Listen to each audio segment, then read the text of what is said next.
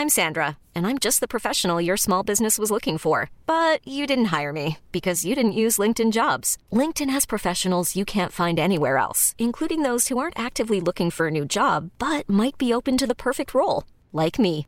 In a given month, over 70% of LinkedIn users don't visit other leading job sites. So if you're not looking on LinkedIn, you'll miss out on great candidates like Sandra. Start hiring professionals like a professional. Post your free job on linkedin.com/achieve today.